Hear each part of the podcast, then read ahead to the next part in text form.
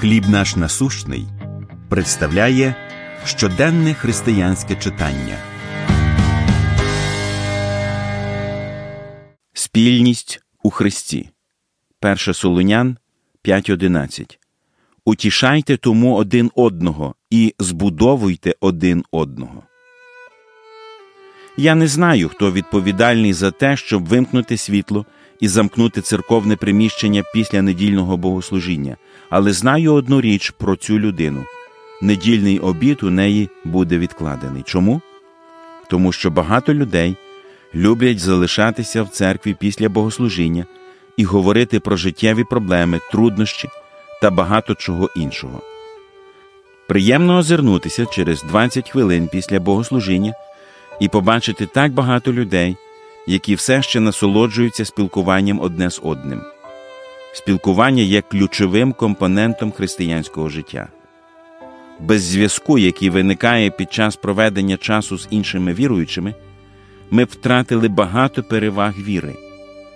Наприклад, апостол Павло закликає утішайте один одного і збудовуйте один одного. Автор послання до євреїв закликає не нехтувати спільними зборами, бо нам потрібна взаємна підтримка. Він також каже, що коли ми разом, то заохочуємо один одного до любові й до добрих учинків.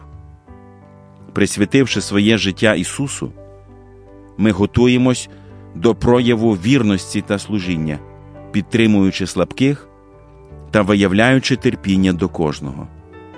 Такий спосіб життя дає можливість розвивати справжню спільність і дбати про добро один для одного і для всіх.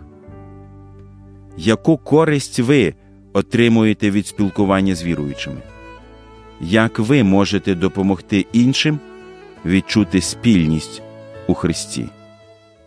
Помолимось.